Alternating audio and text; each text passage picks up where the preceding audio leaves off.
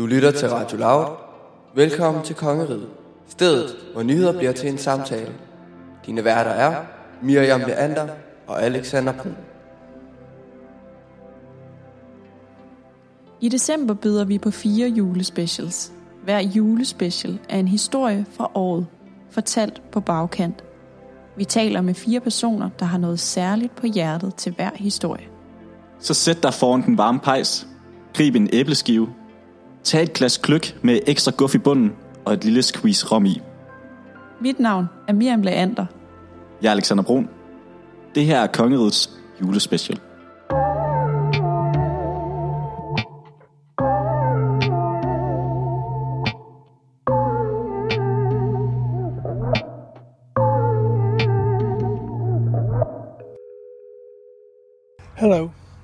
My name is David Attenborough, and I've been appearing on radio and television for the past 60 years. But this is my first time on Instagram. And I'm making this move and exploring this new way of communication to me because, as we all know, the world is in trouble. Sir David Attenboroughs dokumentar Alive on a Planet, der udkom den 28. september, fik os alle til at tænke på klimaet igen, selvom vi stod midt i en sundhedskrise. For 2020 var året, hvor coronapandemien overtog verdensherredømmet og vendte op og ned på alting. Regeringer verden over bad befolkninger stå sammen ved at holde afstand og spritte af, og verden blev sat på pause. Alt det, vi i 2020 beviste, vi kunne undvære, fik mange forkæmpere i klimakampen til at stille spørgsmålstegn ved, hvorfor klimakrisen ikke har rystet verdens befolkning sammen om at ændre levestil på samme måde, som vi kunne klare det for at bekæmpe coronaen. Hvis vi kan ændre adfærd, hvorfor har vi så ikke gjort det? Vi kunne undvære flyrejserne, og pludselig kunne man se i de kinesiske storbyer den klare blå himmel. Vi var villige til at ændre vores hverdag, så den slet ikke lignede den hverdag, vi havde haft hidtil. Viste coronakrisen os i virkeligheden vejen til en løsning på klimakrisen, at vi alle sammen er villige til at give afkald på den hverdag, vi kender? Eller stod klimakrisen bare klemt tilbage i skyggen af coronakrisen, som mange flere frygtede? Vores moder jord er udpint og har svært ved at trække vejret. Hun har det som den hårdest ramte coronapatient. Men lukker vi øjnene for det? Hvad er det, der skal til? Har vi lært noget i 2020? Hvordan puster vi nyt liv i vores klode? Hvordan reducerer vi vores CO2-udslip? Hvordan øger vi biodiversiteten? Hvad kan jeg egentlig gøre som enkeltperson? Kongeriget spørger i dag Sofie Brygger, der studerer Sustainable Development på University of St. Andrews i Skotland, om alle de store og små klimaspørgsmål i lyset af 2020.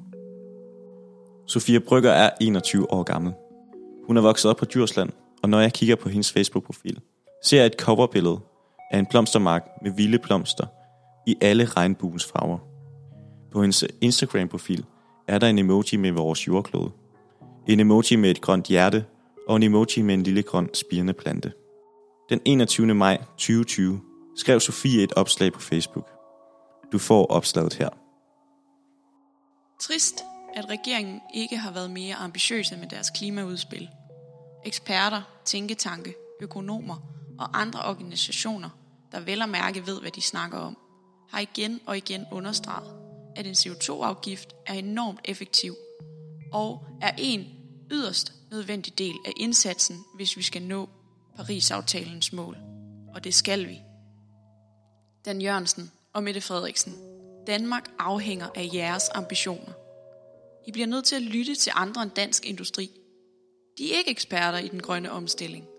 Og de vil aldrig anbefale noget, der vil ændre status quo radikalt. Det er jo dem, der tjener penge i det nuværende system. Vær ambitiøse og tør at tage de vigtige kampe.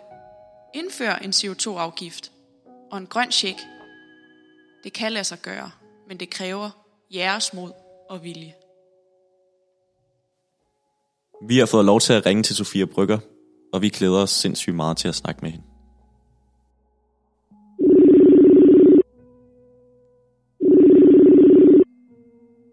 Hallo? Hej Sofie, tak fordi vi må ringe Hallo. til dig. Hallo, selvfølgelig. Jeg står her sammen med Alexander. Hej Sofie. Ja, hvor hyggeligt. Hej med jer. Hej. Hvor, øh, hvor sidder du lige nu?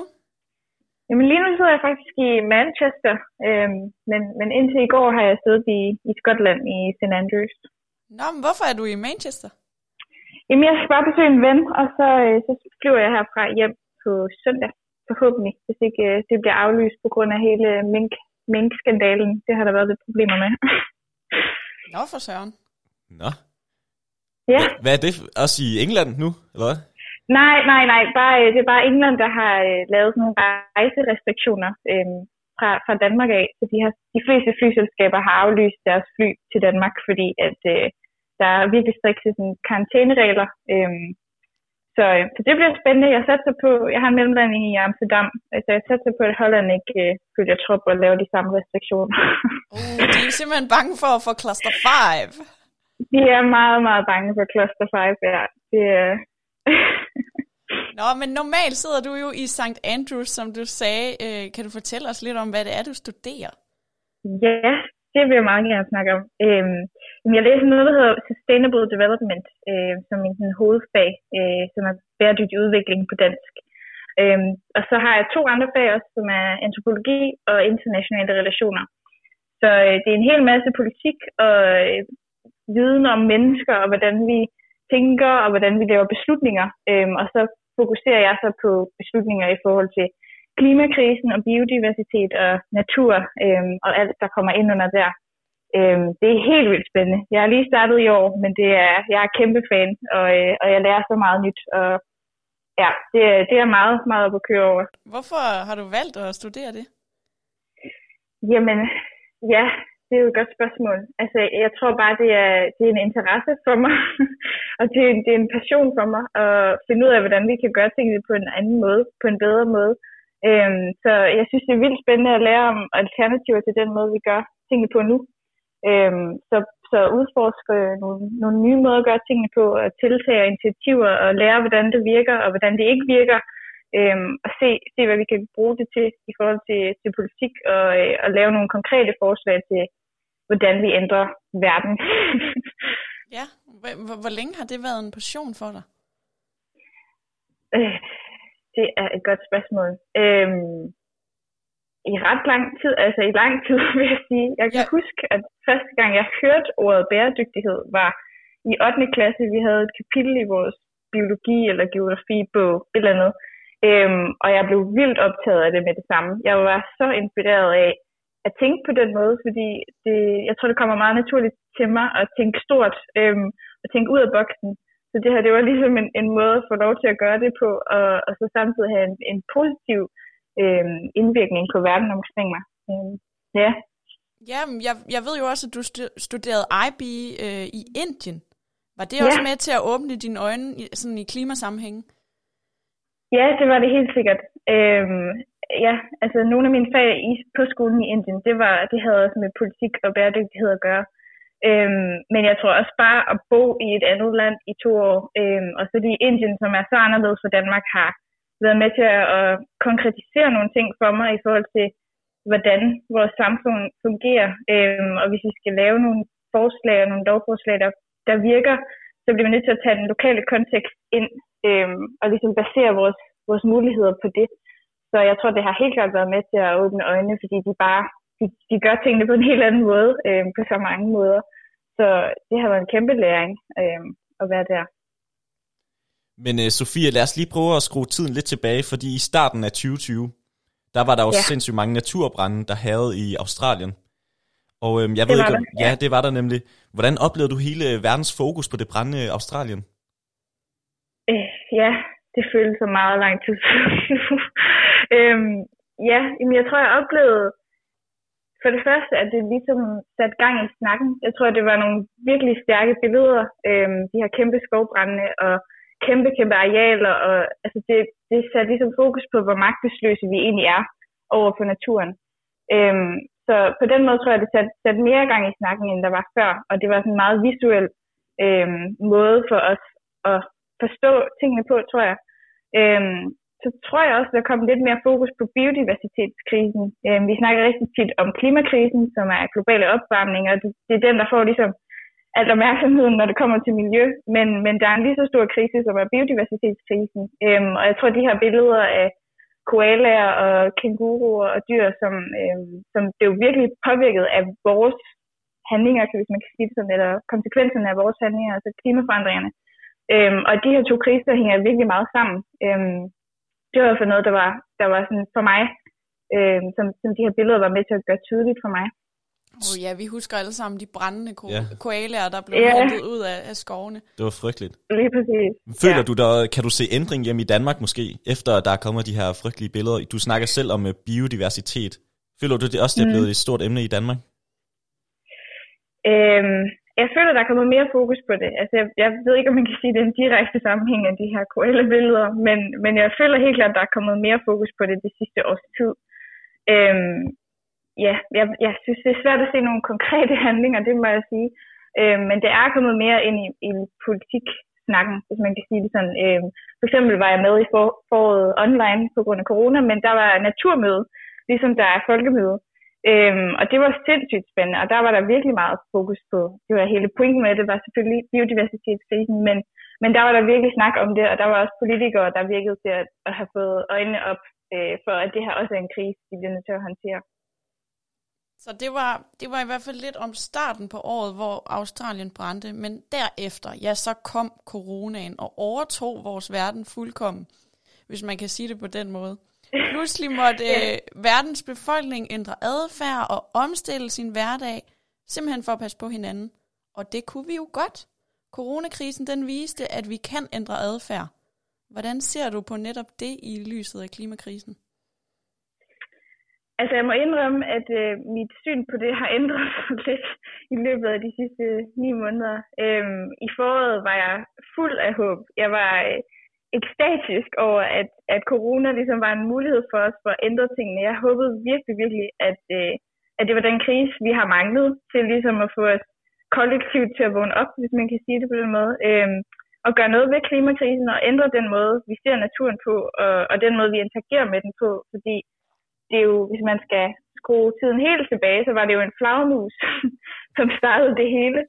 Øhm, og den måde, vi interagerer med, med naturen på, at, er ligesom grundstenene for pandemien, og den måde, vi har indrettet vores sam, samfund på.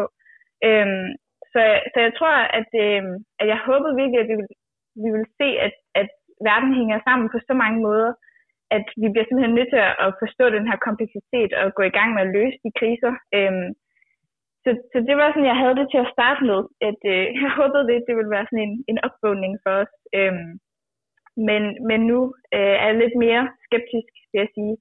Øh, jeg tvivler på, hvor meget corona har sat skub i tingene. Øh, jeg tror, hvis jeg skal være helt ærlig, så tror jeg, det er ret svært for folk at ligesom håndtere to kriser, som er så store på samme tid.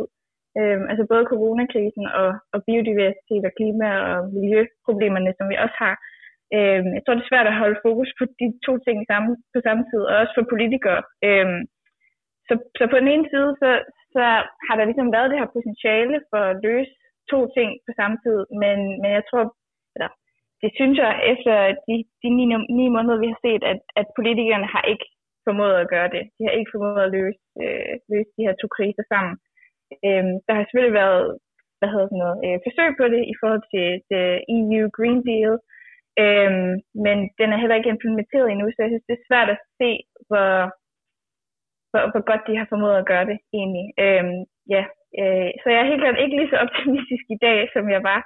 Øh, jeg er stadig håbefuld, fordi jeg tror, at, at for mange har det måske været en, øh, altså lockdowns og sådan noget har været en, en personlig opvågning i forhold til, at de folk har forstået, hvad der er vigtigt for dem. Altså det, det er vigtigt at være sammen med familie, det er vigtigt, at vi har det godt, øh, i stedet for at søge øh, mange materialistiske ting, og mange af de ting, som gør, at vi, vi ikke lever bæredygtigt, er materialisme. Øhm, så, så på et lidt mere filosofisk plan, så tror jeg, det har været, øh, så tror jeg, det har, har været godt for os at, at gå igennem det her, på trods af, hvor forfærdeligt det selvfølgelig har været og stadigvæk er. Så jeg tror, det er svært som politiker ligesom at ryste det her mindset af sig, om at man skal gøre, hvad der vil få, få en flest stemmer til næste valg. Øhm, og jeg tror, det er svært at, at ligesom sælge, hvis man kan sige det sådan, sælge klimakrisen og biodiversitetskrisen som politiker, øh, så er det rigtig svært at få opbakning til, at det her det er noget vigtigt. Øh, fordi det er så langt ude i fremtiden. Det, det er på en eller anden måde nemmere med corona, fordi det er her og nu, og vi kan se konsekvenserne af det lige nu. Øh, vi kan se, hvordan folk lider, og vi kan se, at der er et tydeligt behov for, at vi tager fat om krisen med det samme. Øhm, og sådan er det ikke med klimaforandringerne. Øhm, så jeg tror, at på, på det politiske plan er det, er det rigtig svært at konkretisere, hvad er det for nogle konsekvenser, der kommer til at ske, hvordan kommer fremtiden til at se ud, hvis vi ikke gør noget, versus hvis vi gør noget, og hvad er det, vi skal gøre. Øhm, så der tror jeg, at coronakrisen har, har haft mere, hvad hedder sådan noget, impact på et individuelt plan, fordi folk øh, er blevet ramt af krisen. Øhm, ja, i deres hverdag er blevet ramt, og deres hverdag er blevet ændret. Øhm, og det har måske få nogen til at indse, hvad, ja, igen, hvad det er, der er vigtigt for dem øh, for et godt liv. Og det er, ja, jeg tror egentlig, det er måske er det derfor, jeg, jeg læser bæredygtig udvikling faktisk, fordi at jeg gerne vil være med til at, at redefinere, hvad er det gode liv. Jeg tror virkelig ikke på, at, at de fleste mennesker har et godt liv, fordi de har en masse materialistiske ting, et flot hus og fire biler. Altså, jeg, jeg tror virkelig ikke på, at det er det, der gør os glade. Og hvis vi kigger på, på statistikker over mentale øh, sundhed og mentale problemer og sådan noget, så, så går det jo den helt, helt forkerte vej. Så jeg tror i, i virkeligheden også, at de, de to kriser kan, kan blive forbundet på den måde, at, at ja, det her med at redefinere, hvad er et godt liv, kan være med til at løse rigtig mange, øh, både sundhedskriser og øh, biodiversitet og klimakriserne, fordi ja, det er jo det, der er vigtigt. Det er jo det, der er formålet med politik, øh, sådan som jeg ser det, er at skabe et godt liv for flest mulige mennesker. Øh, så jeg tror, det, det er den samtale, jeg gerne vil med, være med til at, at sætte gang i og have med folk, øh, når vi snakker bæredygtighed. Hvis vi nu kun kigger her inden for vores eget lille kongerigs grænser, så, mm-hmm. så vil jeg gerne spørge dig om, mener du, at befolkningens holdninger til klimakrisen stemmer overens med de politiske tiltag, der bliver gjort på Christiansborg? Jeg tror, jeg tror helt klart, der er en, en, en, øh, der er et mismatch der. Øhm, der er virkelig mange unge især, som, som gerne vil have en ny fremtid, som gerne vil se forandring. Øhm, og der er, der er ikke nok inde på Christiansborg, som ligesom går rundt og reflekterer det her og skubber på det.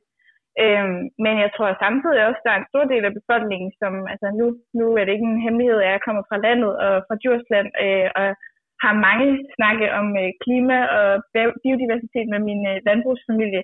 Og jeg tror, at der er mange, øh, ligesom dem, som, som ikke kan se øh, så meget godt i en grøn fremtid. Øh, det, ja, det er min egen fortolkning, men jeg tror, det, det kommer fra et sted ofte af, at ligesom være bange eller være nervøs for det, man ikke ved. Øhm, og det tror jeg, at unge har lidt mere at gå på mod, og lidt mere håb og optimisme i forhold til, at, at den grønne fremtid kan blive en bedre fremtid. Hvorimod mange andre øh, måske er bange for, hvad det kommer til at betyde for deres liv. Øh, især i landbruget har jeg haft mange snakket med min egen familie omkring.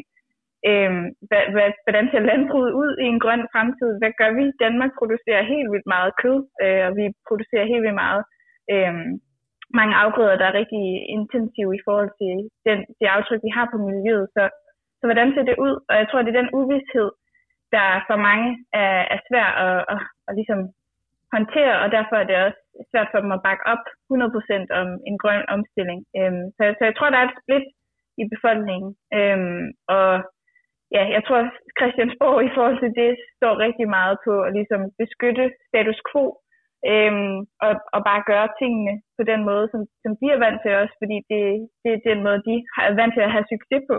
Så jeg tror også, det er, det er svært, ja, som, jeg, som jeg har sagt før, også for politikere ligesom at, øhm, at, at sælge den her omstilling. Øhm, og derfor tror jeg, at, at de ikke helt repræsenterer det, de unge i hvert fald vil have.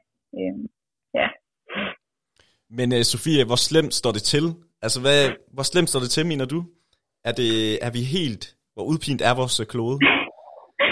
Ja, øhm, jamen jeg har tænkt meget over det her. Det, det, det tænker jeg meget over generelt, vil jeg sige. Øh, og jeg tror, min strategi er at lytte til folk, der er klogere end mig. Øhm, og, og det er forskere i det her tilfælde. De, de bruger hele deres liv på at finde ud af det her spørgsmål. Hvor slemt står det til? Og de mener, at det slår, står meget slemt til. Øhm, så derfor mener jeg også, at det er, det er ret slemt. Øhm, noget, som, som har hjulpet mig til at forstå og ligesom, ja, finde ud af, hvor slemt det står til, og hvordan det står slemt, slemt til. Øhm, det, er, det er et framework, jeg har lært rigtig meget om her øhm, i mine øh, studier med bæredygtig udvikling, som, er, som hedder de ni planetære grænser. Og det er simpelthen en gruppe forskere, der har sat sig ned øh, og samlet den bedste viden, vi har i forhold til, hvordan menneskelig aktivitet påvirker jorden øh, og naturen. Og de er så kommet frem til de her ni kategorier, eller ni grænser, som de kalder dem, øh, som er altså biofysiske rammer for, hvad vi kan gøre som mennesker. Øh, og det er den måde, de formulerer det på, er, er ret hårdt. Altså hvis kloden skal forblive et sikkert levested for mennesker og andre arter, så kan vi ikke overskride de her ni grænser. Øhm, og de her grænser, det er inden for for eksempel klimaforandringer og tab af biodiversitet, forsuring af verdenshavene, øh, det globale forbrug af ferskvand og, og så ja, andre kategorier også. Øhm, så det er helt klart noget, der har hjulpet mig til at ligesom konkretisere, okay, hvad er det for nogle udfordringer, vi står overfor. Øhm, og det, jeg synes er fedt ved den her model, er også, at de ligesom har samlet viden og visualiseret den. Så, så hvis man googler det, kan man se sådan en lille cirkel og nogle røde og grønne farver, og så kan man se, okay, hvor er vi lige nu? Øh, hvilke grænser har vi overskrevet indtil videre? Øhm, og baseret på det, så har vi allerede overskrevet øh, tre af de her grænser. Øhm, og det er klimaforandringer og biokemi, den biokemiske balance og tab af biodiversitet. Øhm, og jeg synes, når man ligesom dykker ned i de her tre og kigger på, okay, hvad er, det, hvad er det for noget, vi har gjort med verden omkring os, siden vi har overskrevet de her grænser, så det jo sådan noget som tal. Altså siden 1970 har vi formået at udrydde næsten 70 procent af vilde dyr. Det er jo en helt sindssyg tanke. Altså det tror jeg slet ikke, min hjerne kan forstå, at vi har haft den indflydelse på naturen. Øhm, og når man lægger det sammen med andre tal, altså at bierne dør, og vi har kun 60 år tilbage til at dyrke jorden, fordi vi har udpint den så meget. Altså det er jo, det er jo et, øh, meget apokalyptisk skræmmebillede, øh, synes jeg. øh, når man kigger på det som en helhed. Så jeg synes, det er, det er meget slemt, og det er grumt, og det er uhyggeligt, øh, hvordan det står til. Og jeg synes mest af alt det, at, at, at vi ikke snakker så meget om det, som vi burde. Jeg tror også, fordi det er så grumt og uhyggeligt og slemt, så er det rigtig svært at snakke om, at det står slemt til. Men det er bare nødvendigt, og det er noget, vi må, vi må komme os over, og, øh, og vi må gå i gang med at snakke om det, og så tage fat på, hvad vi kan gøre. Øhm, ja, det, det, det er der, jeg er. Det er ikke så, ikke så optimistisk, men øh, For nogle, det er sådan, det er. For nogle måneder siden, der udkom en Netflix-dokumentar med David Attenborough, ham, øh, der har lavet alle ja, de der ja. naturprogrammer, og altid været stemme bag dem. Og det er ja. så hans egen, egen livsfortælling, der bliver ja. fremstillet her. Det er bare til lytter, hvis de ikke har set det. Hans egen livsfortælling, øh, hvor han så viser udviklingen af klimaet gennem hans levetid. Og øh, ja, der er jo først et kæmpe skræmmebillede, der bliver tegnet i den dokumentar, men bagefter så bliver der vist håb. Er der håb? Ja, altså, jeg er en inkarneret optimist, øhm, og jeg har valgt at læse bæredygtig udvikling af en grund. Øhm, det, det ville jeg ikke gøre, hvis jeg ikke troede, der var håb. Øhm, jeg synes, det er helt vildt inspirerende øh, at kigge rundt i verden og se, hvad er der, hvad gør folk? Fordi der er rigtig mange, der arbejder med det her øh, på så mange forskellige måder. Øh, og jeg synes, ja, når man lægger alle de ting sammen, så, så er der masser af grund til håb. Der er så mange spændende, kreative tiltag og løsninger, der bare altså, spiger op i hele verden. Øhm, og helt personligt har jeg fundet virkelig meget hvad hedder den, trøst og håb i at udforske de her alternativer, øhm, som, som der er på den måde, vi gør tingene på nu. Øhm, ja, jeg er jo som sagt fra, fra landet, så landbruget har, har lidt en speciel plads i mit hjerte. Øhm, så jeg har udforsket rigtig meget inden for sådan regenerative landbrugsmetoder. Øhm, hvordan kan vi dyrke landet på en bæredygtig måde? Og der er helt konkrete, altså vi har den her viden, vi ved, hvad vi skal. Øhm, der er helt konkrete måder at gøre det anderledes på, som, som kan, kan være med til at bringe liv bogstaveligt talt tilbage til jorden, og vi kan styrke tingene på en anden måde, og vi kan stadigvæk have mad nok. Øhm, så jeg synes, der er masser af grund til håb. Øhm, og, og baseret på, på alle de her ja, inspirationer og, og tiltag rundt omkring i verden, så, så er der et samfund, vi kan skabe. Altså der er i min øh, hjerne i hvert fald et, en fremtid, der er bedre end den, vi har nu. Øhm, og jeg tror, det, det er rigtig vigtigt at understrege, at der, det er en fremtid, vi kan skabe, som er bedre for alle, og ikke, ikke kun for de rigeste, fordi det samfund, vi har nu, øh, i min, i min øh, mening, hænger ikke sammen. Det fungerer ikke. Altså, det er jo så der er så ulige, og der er så mange, der, der lider, og som ikke har plads til at have et godt liv. Øhm, og en grøn omstilling for mig, og hvis den skal være rigtig bæredygtig, jamen, så, så skal vi have, have alle med, og vi skal, vi skal gøre det på en måde, hvor at der ikke er nogen, der føler sig øh, ja, tabte, og inklusive folk, som står overfor at skal have en kæmpe omstilling i deres eget liv. Altså for eksempel landmændene, som skal til at gøre tingene på en helt ny måde. Det skal være, det skal være ligesom den måde, jeg ser det på i hvert fald. Altså hele den her omstilling skal være drevet af det her håb. Det skal være drevet af, at vi gerne vil lave noget og skabe noget i fællesskab, øh, som der er bedre. Øhm, jeg, jeg tror, der er mange, der ligesom tænker, når de tænker den grønne omstilling, jamen, så er det sådan et skræmmebillede af, at vi skal tilbage og bo i en jordhule og samle bær. Øh, men, men det er simpelthen ikke rigtigt. Altså, vi har jo vi har jo teknologi, og vi har viden, og vi har masser af mennesker, der gerne vil arbejde med det her. Øh, så i min mening, så er det bare om at, at komme i gang, og, og det er så her, jeg synes, det går for langsomt med at komme i gang. Men, men der sker heldigvis så meget rundt omkring i verden, så, så jeg synes, der er, der er masser af grund til håb. Jeg læser i det, du siger, at, at den grønne omstilling også kan, kan bidrage med et, altså, at der også er et socialt aspekt i det, og for alle Helt med, klart. siger du. Helt klart, ja. Hvordan kan den grønne omstilling bidrage til en bedre verden for alle mennesker? Ja, det er jo et godt spørgsmål. Øhm, jeg tror, at det handler om, hvad, hvad er bæredygtighed egentlig? Og hvis man ligesom øh, tegner det lidt stort op, så, så er det jo både det økonomiske, både det miljømæssige aspekt og det sociale aspekt. Så vi kan ikke have bæredygtighed uden at tænke på de to andre ting også. Øhm, og det sociale kommer jo ind i forhold til, altså når vi kigger på, på verden, som den er lige nu, så er det jo sådan noget med, øh, de rigeste 1% af verden har forurenet, øh, jeg tror det er sådan noget, dobbelt så meget som den fattigste halvdelen af verdens befolkning. Det er jo en kæmpe, kæmpe skævhed. Øhm, så, så når jeg siger, at den, den grønne omstilling skal, skal være social og fair, og vi skal have alle med, jamen så betyder det, at, at den rigeste 1% de skal tage mere ansvar øh, for det, de har udledt. Fordi det simpelthen ikke er fair at sige til de fattigste, at jamen, det er jer, der skal betale når det ikke er dem, der har bidraget, eller hvad kan man sige, bidraget et positivt ord, men når det ikke er dem, der ligesom har forårsaget øh, den situation, vi står i lige nu. Så, så det handler om at, at tage ansvar, vil jeg sige, øhm, for os, der bor i den del af verden, der har været med til at, at øh, ja, skabe den krise, vi står i lige nu, så må vi bare tage mere ansvar. Øhm, så, så det er det, jeg, jeg mener. Så er der masser af konkrete øhm, ting, man kan gøre. Altså for eksempel i Frankrig så vi jo de gule veste, øh, som var ligesom et oprør mod det her. Det var et forsøg på at, at lave en, øh, hvad hedder det, en afgift på, på olie, og som jo egentlig er godt, når man tænker grønt, men, men de havde ikke tænkt socialt. Øhm, og, og den her afgift vil ramme de fattigste. Så, så når vi laver de her tiltag, tiltag, så skal vi tænke på, jamen, hvordan rammer det helt konkret folks hverdag? Øhm, og er det de fattigste, vi rammer, eller er det dem, som, som har råd til, at det, det, de bliver ramt, hvis man kan sige det sådan? Sofia, vi har snakket lidt om de tiltag, eller de manglende tiltag måske politisk, og i Danmark der snakker vi lidt om en hockeystavs effekt, hvor vi forventer, at der kommer en masse god teknik til os, der kan redde os. Men hvad tror du, der skal til på verdensplan, sådan helt konkret?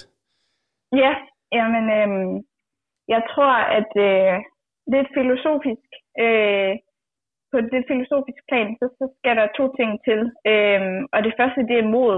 Øhm, både fra politikernes side, fordi de skal turde gøre, hvad der er nødvendigt, øh, og de skal turde lytte til videnskaben og forskerne, i stedet for at lytte til, til deres vælgere, øh, eller ja, hvad kan sige, lytte til det, der ligesom øh, de er vant til, og det, der giver dem flest stemmer øh, til næste valg.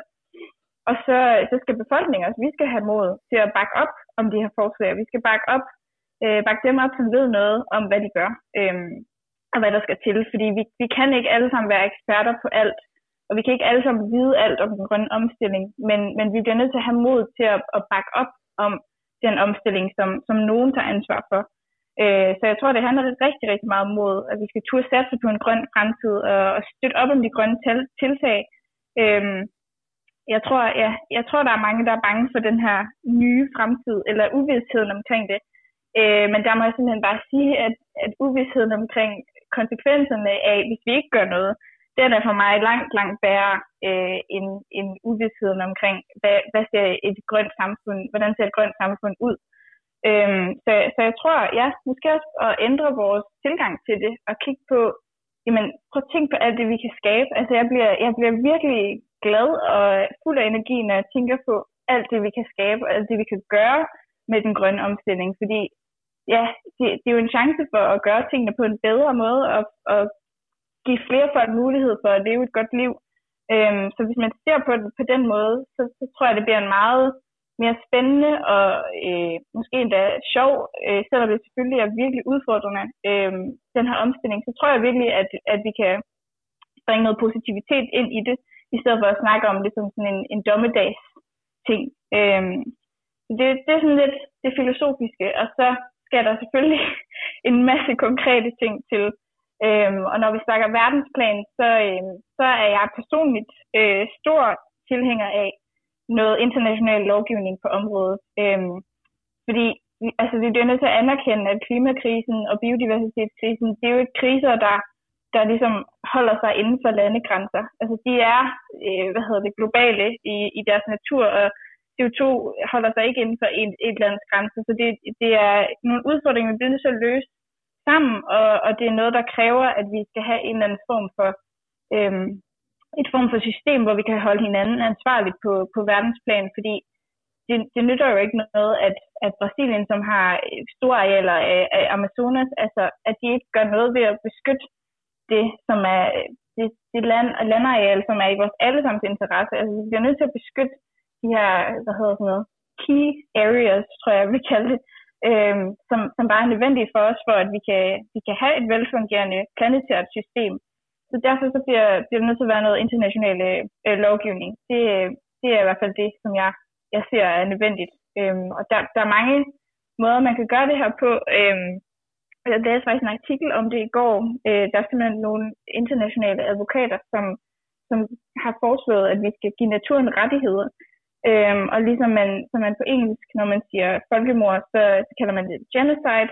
De foreslår ligesom, at vi skal have øhm, nogle internationale lovgivninger, der, der ligesom har konkretiseret noget, der hedder ecocide.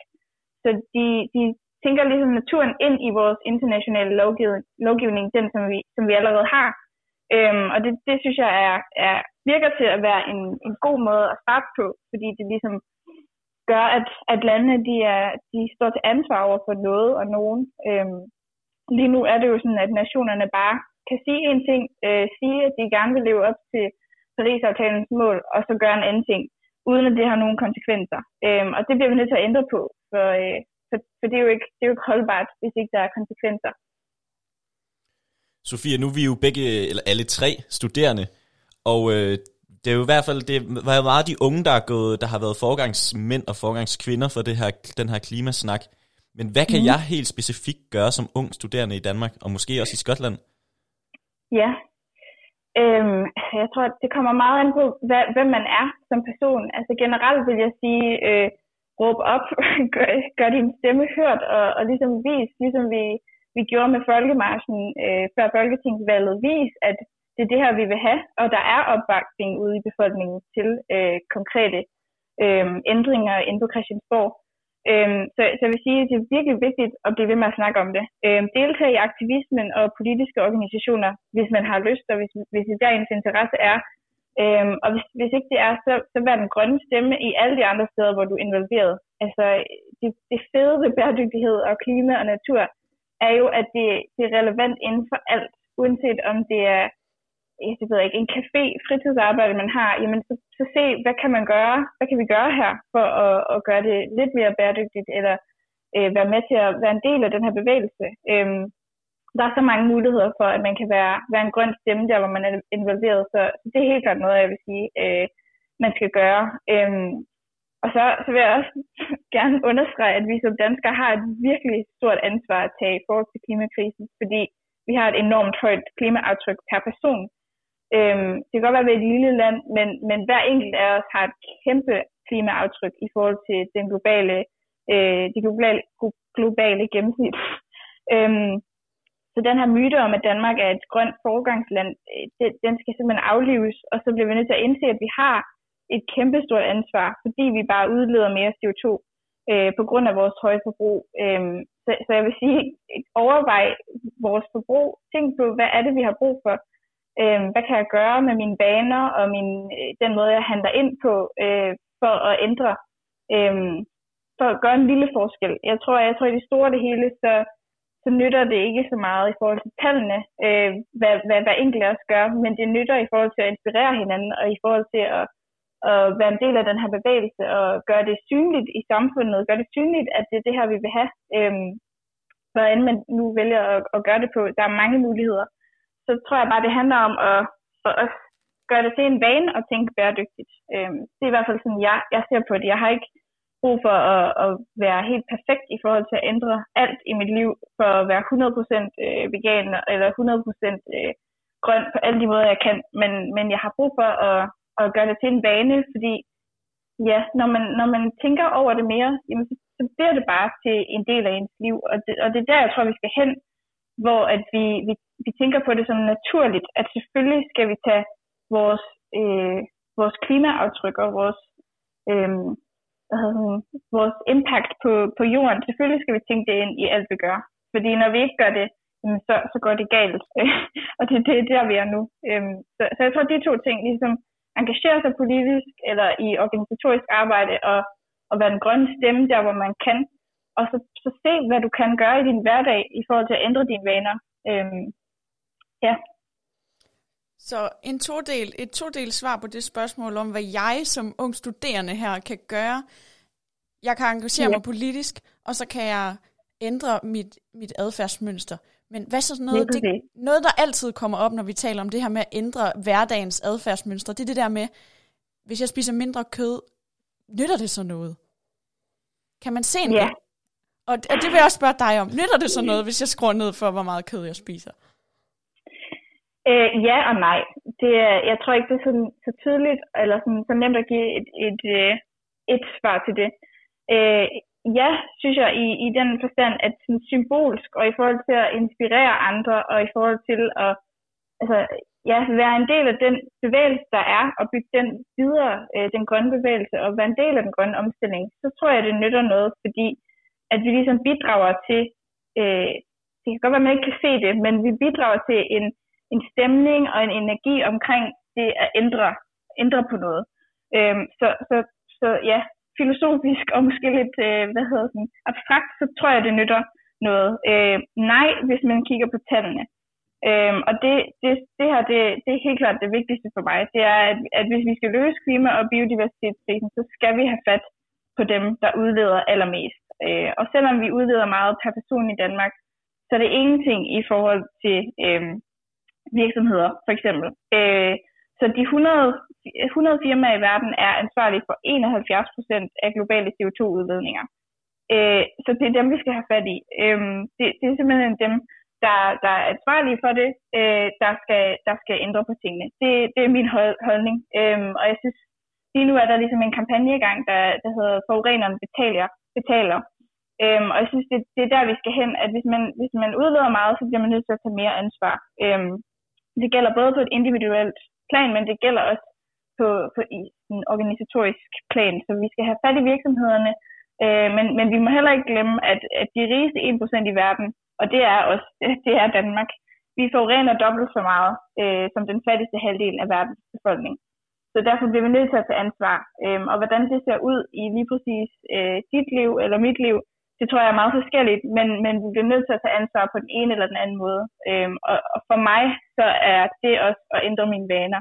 Uanset om, øh, om min, min hvad hedder sådan noget, kødspisning øh, bidrager meget eller lidt i det store billede, så, så er det for mig enormt vigtigt at, at ligesom, ja, tage fat på det, jeg kan. Og det, jeg kan tage fat på, det er min egen hverdag. Og så kan jeg bygge, bygge oven på det ved at ligesom, ja, læse bæredygtig udvikling og engagere mig politisk og gøre en masse andre ting, som jeg tror har, har større indflydelse. Øhm, men, men det er rigtig vigtigt, at vi starter et sted.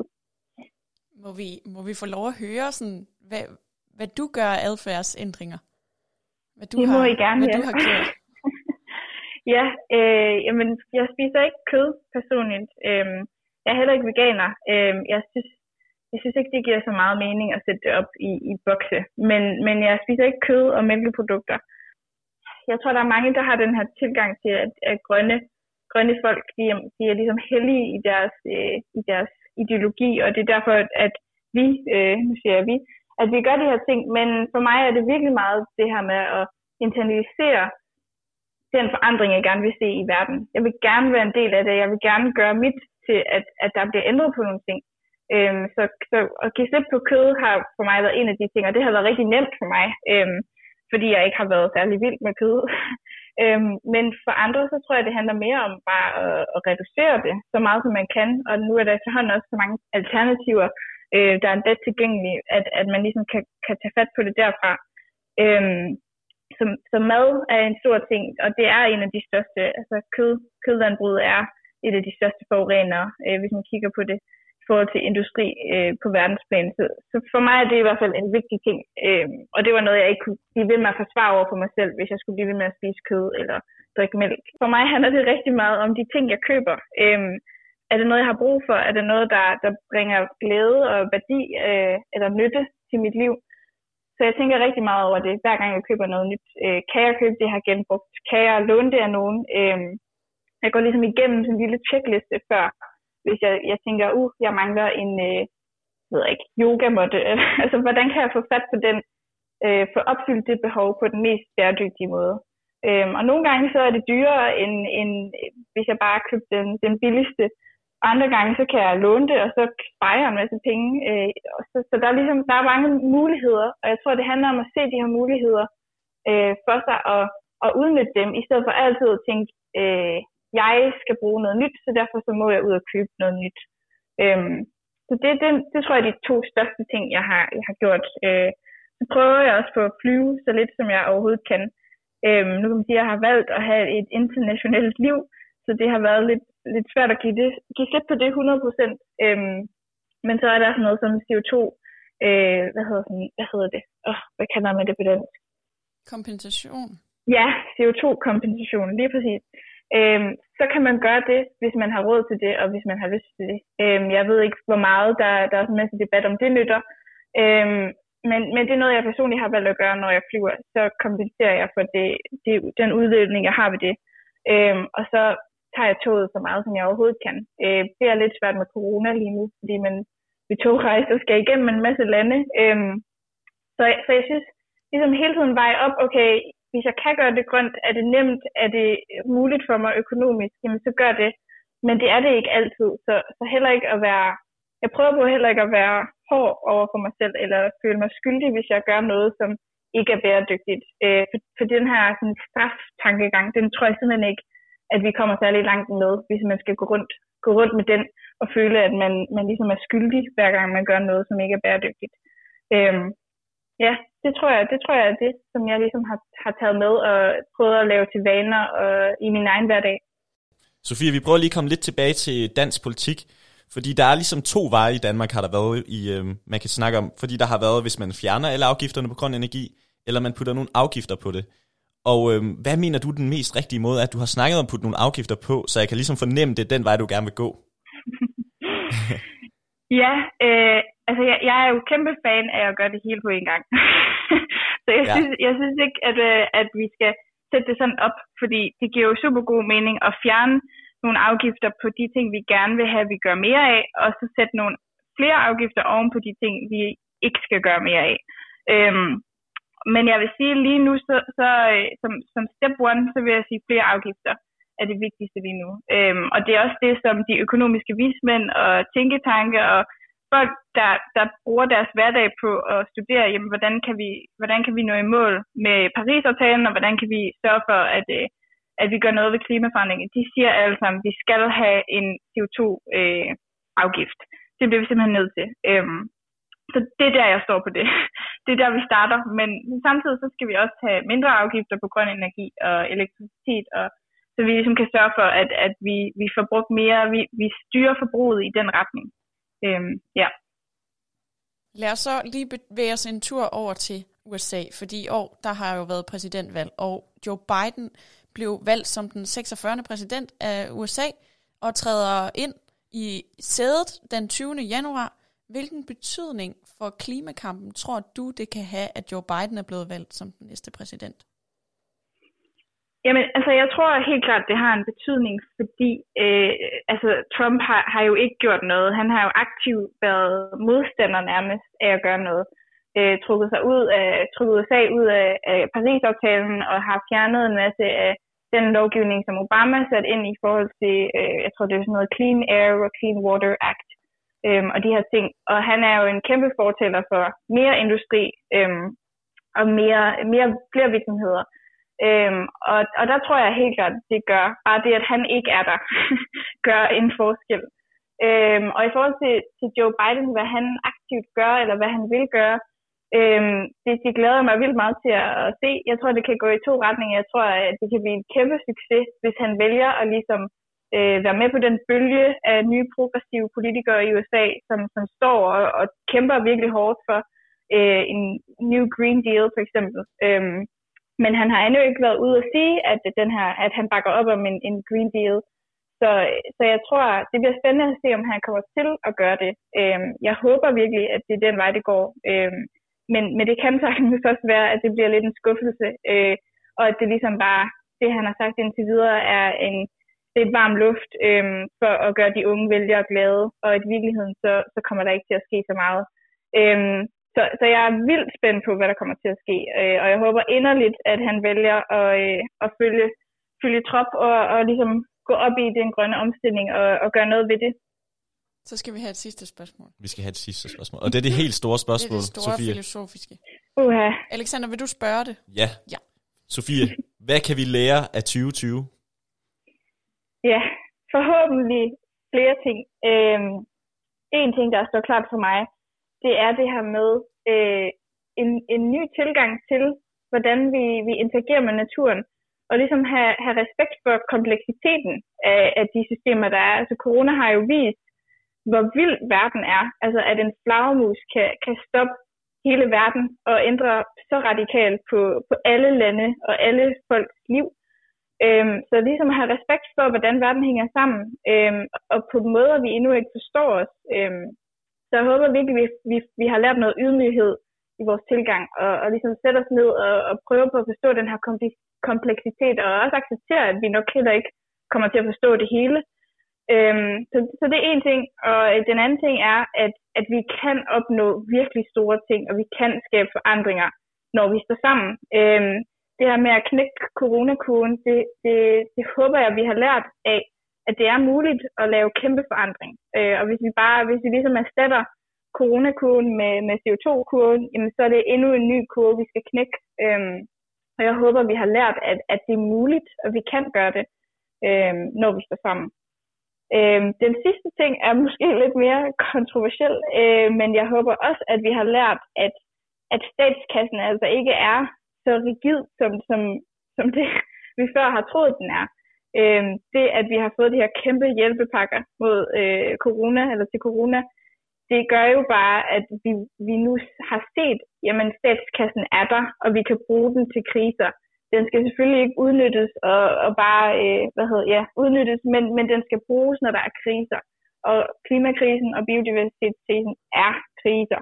Øh, og vi kan ikke lade, lade penge stoppe os. Og det tror jeg, det har været et argument indtil videre, at at vi har ikke råd til den grønne omstilling. Øhm, og det argument, det, det synes jeg, vi har lært, det er ikke helt gyldigt længere, fordi øh, når det brænder på, jamen så, så er der altså penge til at, at, at omstille os. Øhm, så det, det håber jeg, vi har lært.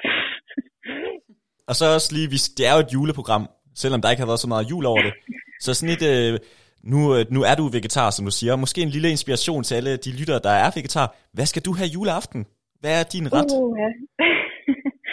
Jamen, jeg har faktisk været vegetar i mange år, øh, og jeg har, jeg har aldrig kunne lide julemad. Det er også lidt kontroversielt. Øh, så jeg har faktisk altid lavet øh, lidt asiatiske retter. Øh, super lækkert med en gryderet juleaften, synes jeg. Så jeg laver noget thailandsk eller øh, en eller anden form for krydder. Øh, så hvis man er, hvis man er til stærke, stærke ting og krydderier, jamen, så vil jeg helt klart gå den vej. Øh, hvis man er til traditionel dansk julemad, øh, som mange jo er, så, så er der en hel masse gode ting, øh, som man kan tage fat på. Jeg tror, jeg vil prøve i år at lave en, en form for nødepaté. Det har jeg ikke prøvet før. Så, øh, så så jeg kan måske inspirere min, min kødspisende familie til at øh, spise lidt mere øh, plantebaseret. Øhm, så det, det, det synes jeg, man kan, man kan begive sig ud i, hvis man har lyst. Jamen, det lyder næsten lækre end en, en, en tør and, vil jeg, vil jeg sige. Ah, den er ikke tør hos mig. Men du ruller ikke lige sådan en dog substitute? Ej, ej, det, det tror jeg ikke. Øh, som sagt, jeg spiser ikke kød, fordi at, øh, fordi at jeg bare ikke kan lide, altså jeg kan ikke lide kød, så det er derfor, jeg ikke spiser det. Så de her sådan substitutes, øh, det, det er ikke lige mig. Jeg vil hellere bare have flere planter, flere grøntsager. Ved du hvad, Sofie, det var, det var sindssygt lærerigt at snakke med dig. Det var vildt spændende at høre alt, hvad du havde at sige. Og, øhm, det er dejligt. Det er glad for, at I synes. Jeg tror bare, vi vil sige tusind tak, fordi vi måtte ringe til dig, og så bare god jul. Og held og lykke med at komme hjem, selvom der er corona. Nu må ja. vi se, om, øh, om de tillader dig det. tak. Tusind ja. tak. Det er os, der siger tak. Jamen tak, fordi I ville høre på, øh, på hvad jeg sagde. Øhm, og rigtig god jul til jer også. Tak. Tak. Det var andet afsnit af Kongerigets julespecials. Sofia Brygger, hun mener altså, der er håb for vores klode og vores fremtid. Vi tror og håber, at hun har ret. Med vores øh, julepodcast håber vi, at vi kan kigge tilbage på de store begivenheder, gøre den til en samtale, der gør, at vi måske kan lære lidt af 2020. Men øh, vigtigst af alt, at lytte til hinanden. Vi spurgte måske ikke klogt hver eneste gang, men øh, er det ikke også netop det, der er hele pointen i, at øh, hvis man ikke spørger, ja, så lærer man heller ikke noget nyt. Hvis man spørger med respekt, så skal man bare altid spørge. Det hele skal i hvert fald have lov til at være en samtale i vores program, og det skal det selvfølgelig også i de julespecial, vi kommer med her. Her var i hvert fald lidt at tale om, omkring julebordet den 24. december. I næste uge kommer der selvfølgelig et nyt afsnit. En ny historie på bagkant. Men for nu vil jeg bare på vegne af Miriam og mig selv, Alexander Brun, sige en glædelig jul fra alle os i kongeriget. Vi håber, at, øh, at selvom det blev lidt seriøst, at man godt kunne julehygge lidt. Vi sagde i hvert fald til dig, inden, øh, inden det hele startede, at du skulle, du skulle tage et øh, kløk, eller et glas kløk frem. Måske øh, med lidt ekstra guff i bunden, med et lille squeeze rom til. Men øh, nu er nu klasset måske tomt, og du har ikke mere kløk tilbage i klasset. Så hent noget mere kløk, put nogle flere rosiner i, hak lidt flere mandler. Eller måske skal du bare blive siddende foran pejsen til, til næste uges afsnit, og bare, bare sidde, sidde og varme dig, fordi der bliver der altså igen åbnet op for samtale emnet i, i et nyt special afsnit. Men vi vil gerne bevare dig i den gode stemning, i den gode julestemning, fordi det er jo jul, og det skal man ikke glemme. Og øh, den perfekte måde, man kan komme i julestemning på, det er altså bare at høre et helt fantastisk nummer med Bing Crosby, og det er selvfølgelig A Holy Night. Inden jeg sætter det her på, så vil jeg bare sige, vi ses, og tak fordi I lyttede med. Det er vi så sindssygt taknemmelige for. Vi ses.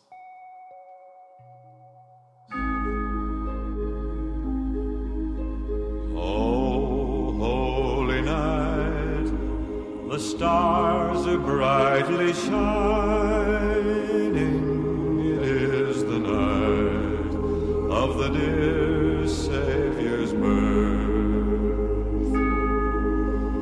Long lay the world in sin and error pining till he appeared and the soul